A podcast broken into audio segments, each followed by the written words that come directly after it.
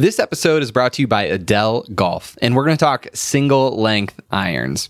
If you've ever wondered how a single length four iron goes just as far as a standard length, well, I have as well. So we asked David Edel, and he explained.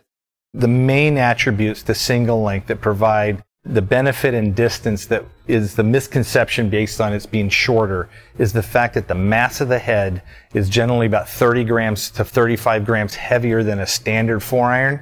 And the two inch difference in club head speed is minimal compared to the amount of force that's being applied to the golf ball in a more perpendicular manner than a lofted golf club that compresses the ball and with this face flex technology and more mass, that golf ball is going to spin and get height and get distance.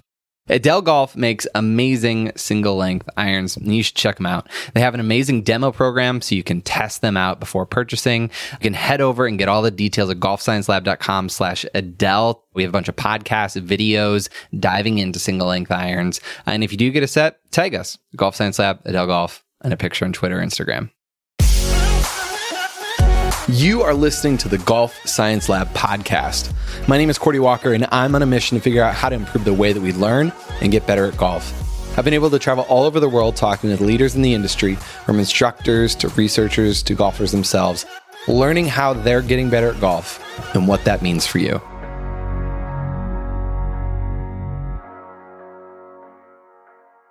Just a couple weeks ago, the World Scientific Congress of Golf took place. It's where individuals who've been doing golf research share their studies. They present them in front of really anybody in the industry, other researchers, golf instructors, folks that work at different companies.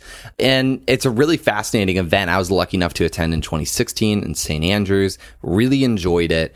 And I want to share a bit of a recap of what happened in this episode. And I, I want to first talk about golf science because it doesn't have to be intimidating. It doesn't have to be something that is not worthwhile for everyone. If you're a golfer, if you're a coach, golf science is, can be very approachable. It can be very applicable and covers a broad spectrum of things in golf.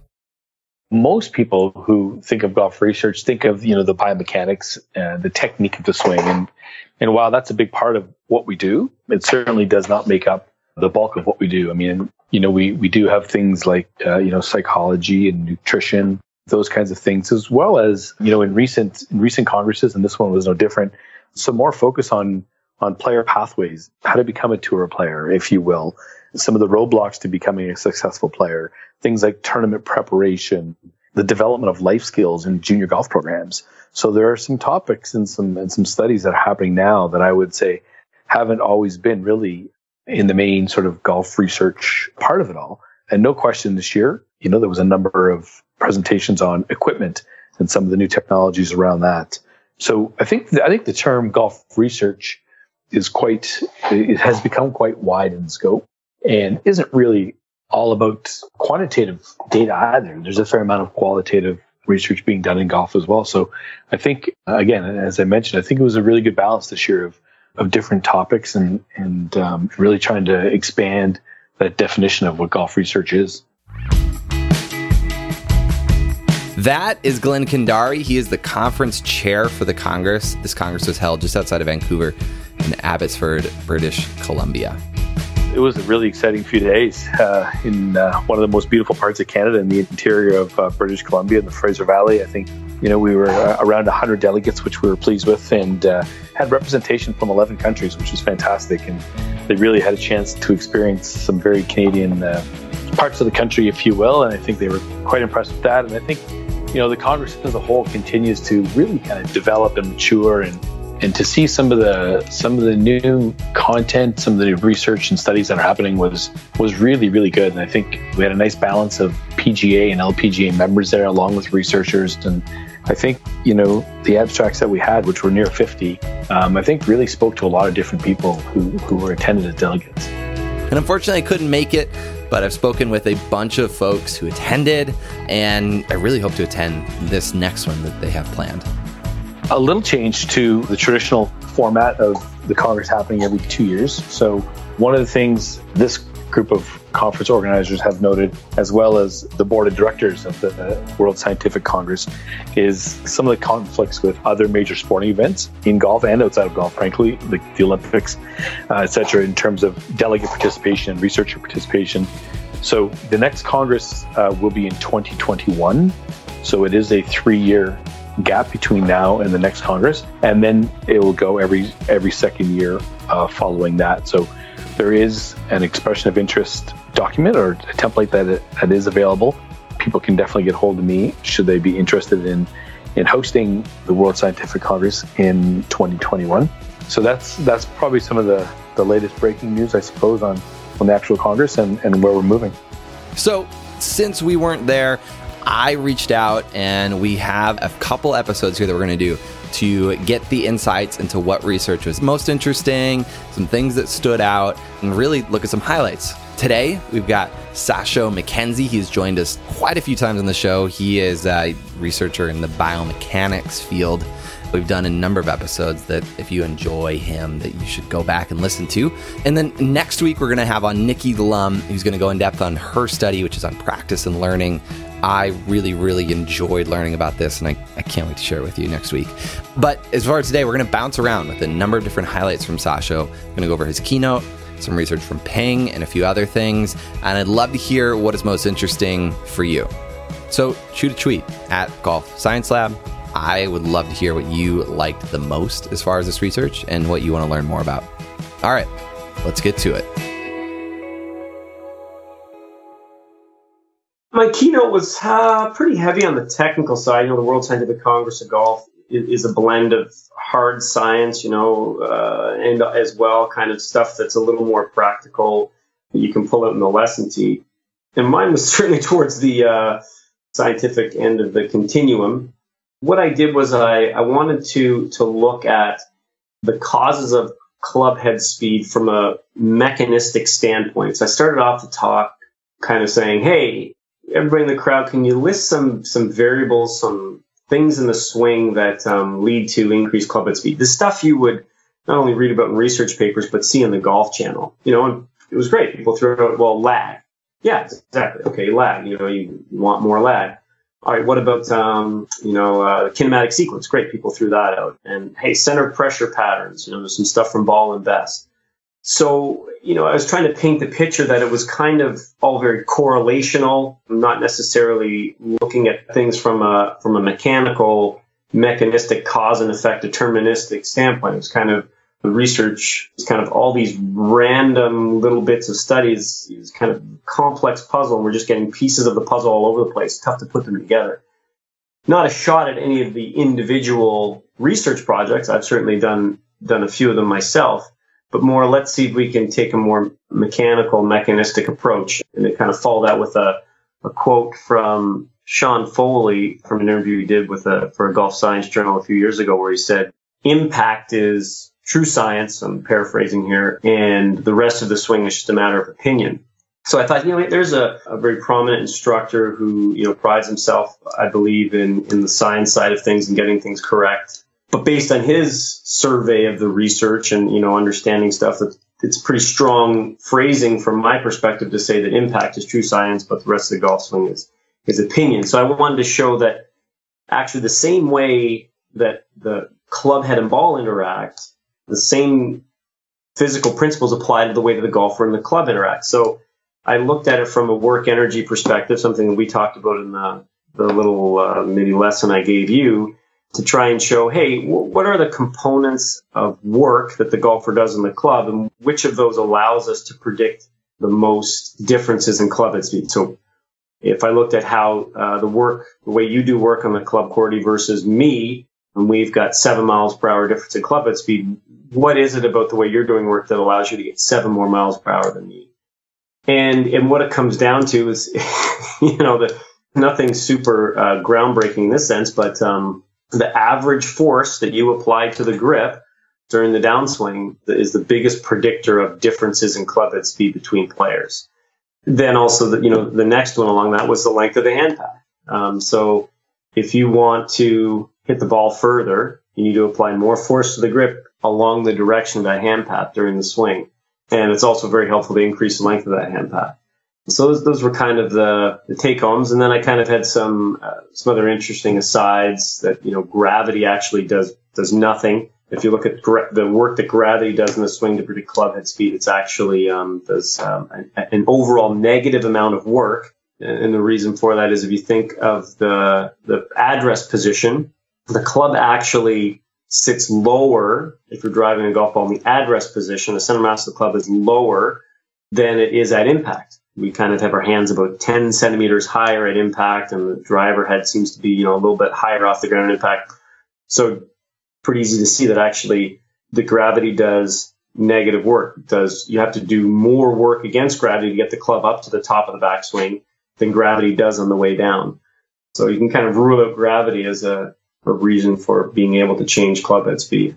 So you know, I, I think that's kind of a high level overview. Is kind of some more technical stuff about about statistical modeling in the in the talk. But yeah, that's basically it. So you know, you can look at uh, hey, why does someone like um, Tony Finau had the same club head speed as Bubba Watson, very different lengths of swings.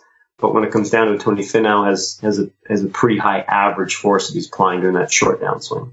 Does this change the way that we prioritize what to work on to gain speed in any way? Yeah, I think so. Try to give you another specific example. So the four ways we do work in the club are the, the length of the hand path, the average force along the hand path, the torque we apply to the club, or specifically the couple, and the angle the club rotates through. So let's say you've got someone like JB Holmes who doesn't get the shaft to parallel with his driver, right? Or, or Tony Finau is another example. What my findings showed is that you're actually not really going to have much of an increase in club head speed at all by taking JB Holmes, keeping his hand location and space the same, and dropping, having him increase that wrist cock angle and dropping that club now down to parallel. Even though you're like, look, he's, reached parallel now, we should see a big jump in, in club head speed. You won't. Increasing that rotation angle really doesn't separate out low and high club head speed players. But the distance that his hands have traveled in the backswing, that, that does. So, you know, you don't, you, you wouldn't necessarily want someone to go to parallel and expect an increase in club head speed if that if by getting to parallel they haven't changed their position of their hands. So, you know, so there's there's maybe a, a, kind of a practical thing you could apply. You know, okay, yeah, you, you want a longer hand path, but you don't necessarily have to increase the, the you know the wrist cock angle at the at the the um, end of the backswing.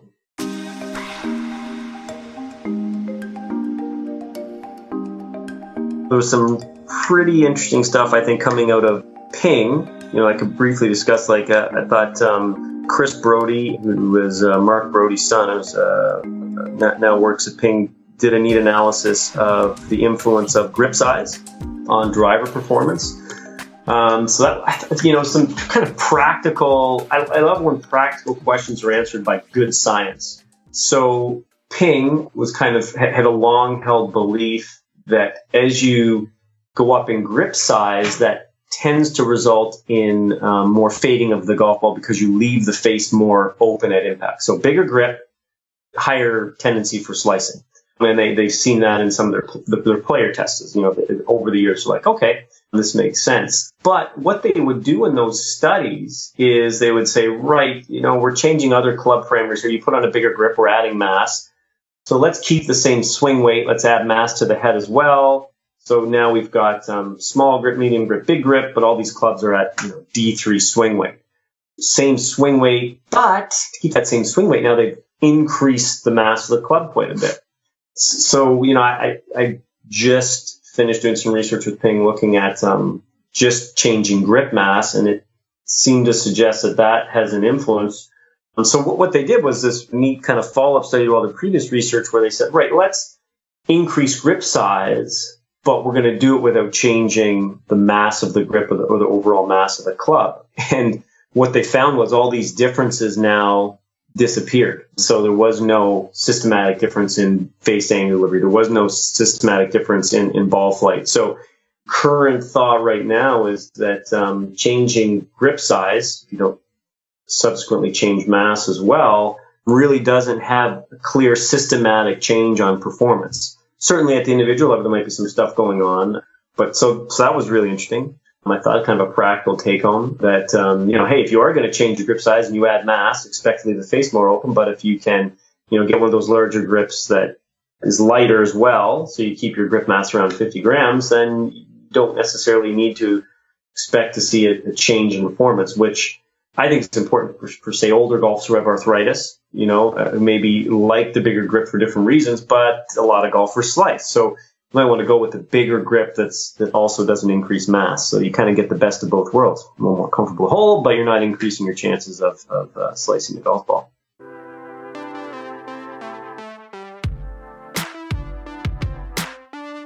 Matt Bridge had an interesting study in in the sense uh, overall that it was like, hey, we, we have these ideas that people have musculoskeletal limitations. You know, so we see them standing there, and it's like, ooh, this guy's got a bad posture, and we'd like to change their. And then this leads to a poor, you know, posture in their golf setup, which then leads to a bad result. So can we, you know, do some corrective exercises to improve their posture? And now that it's improved, this should transfer to improved performance on the golf course.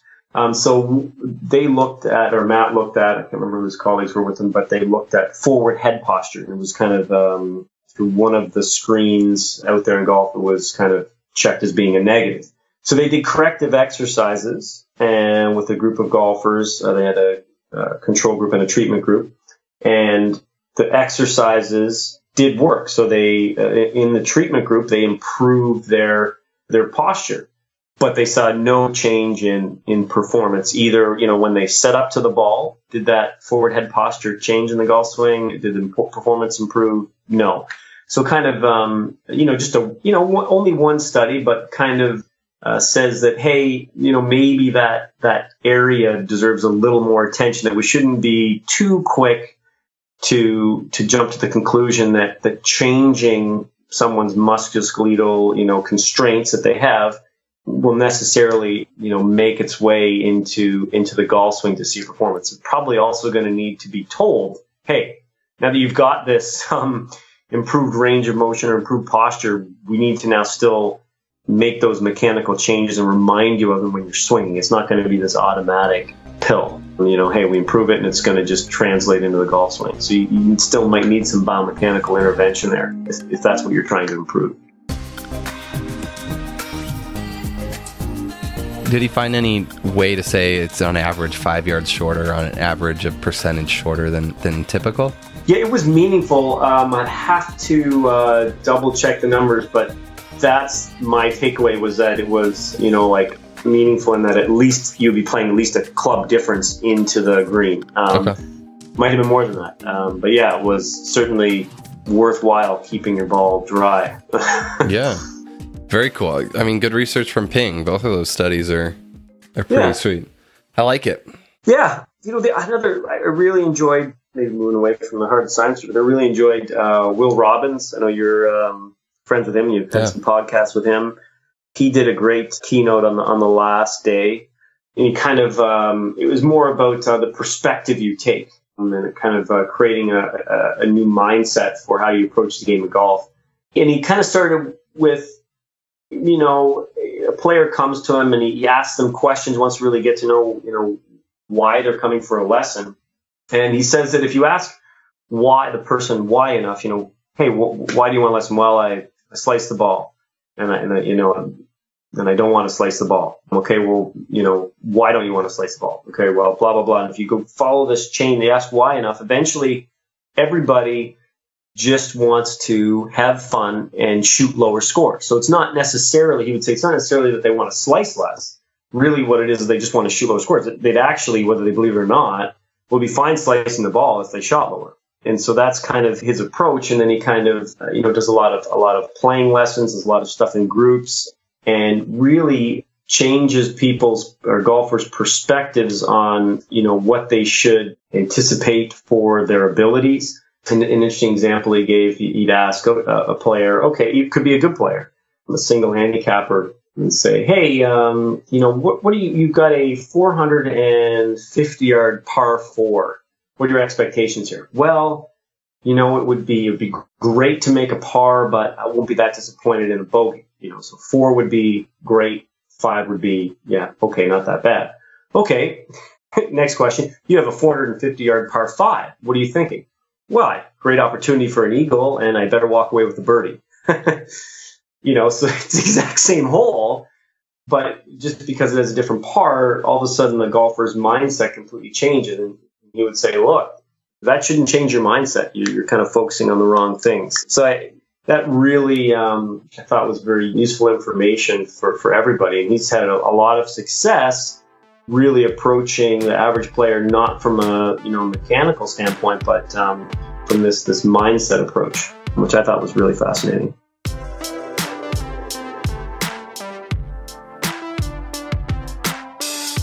I have been doing some research, some putting research on the influence of putter design on performance with the head of innovation at Ping Eric Henriksen. And we did a little study looking at toe hang versus face balance putter. So effectively, where's the center of mass of the putter head relative to the shaft axis? And found that pretty clear result. Playing a toe hang putter tends to result in golfers leaving the face more open.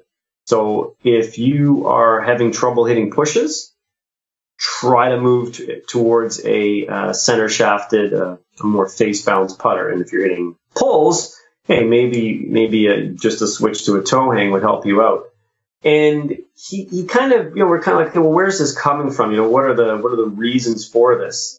And he, Ping's got an on-site historian, so he go and kind of talk to this guy about all the research and all the, the things that the Karsten Solheim's been, you know, figuring out long before anybody else. And there was this concept of a, it's called a balnomic shaft. And the idea, and Eric was into some fast, went into some fascinating research, even all the way, you know, into the 1800s about um, having shafts being bent so that the axis actually goes through the either the center of the head in this um, this original balnomic ping design actually bends the shaft. So at impact that shaft axis goes through the ball hence the balmamic concept. But you can't have bent shafts. That was a that was an issue that the USGA and the R&A took care of at some point in history.